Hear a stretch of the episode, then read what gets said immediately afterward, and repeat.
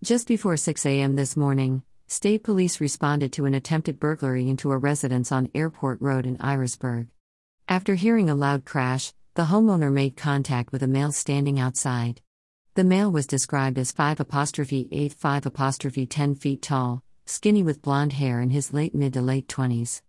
After being confronted, he apologized for breaking the window and left abruptly in a newer model light blue turquoise colored Toyota Tacoma with a partial truck plate of 300A. If anyone has information regarding this incident or has information about a vehicle matching this description, please contact Trooper Upson at the Derby Barracks at 334 8881.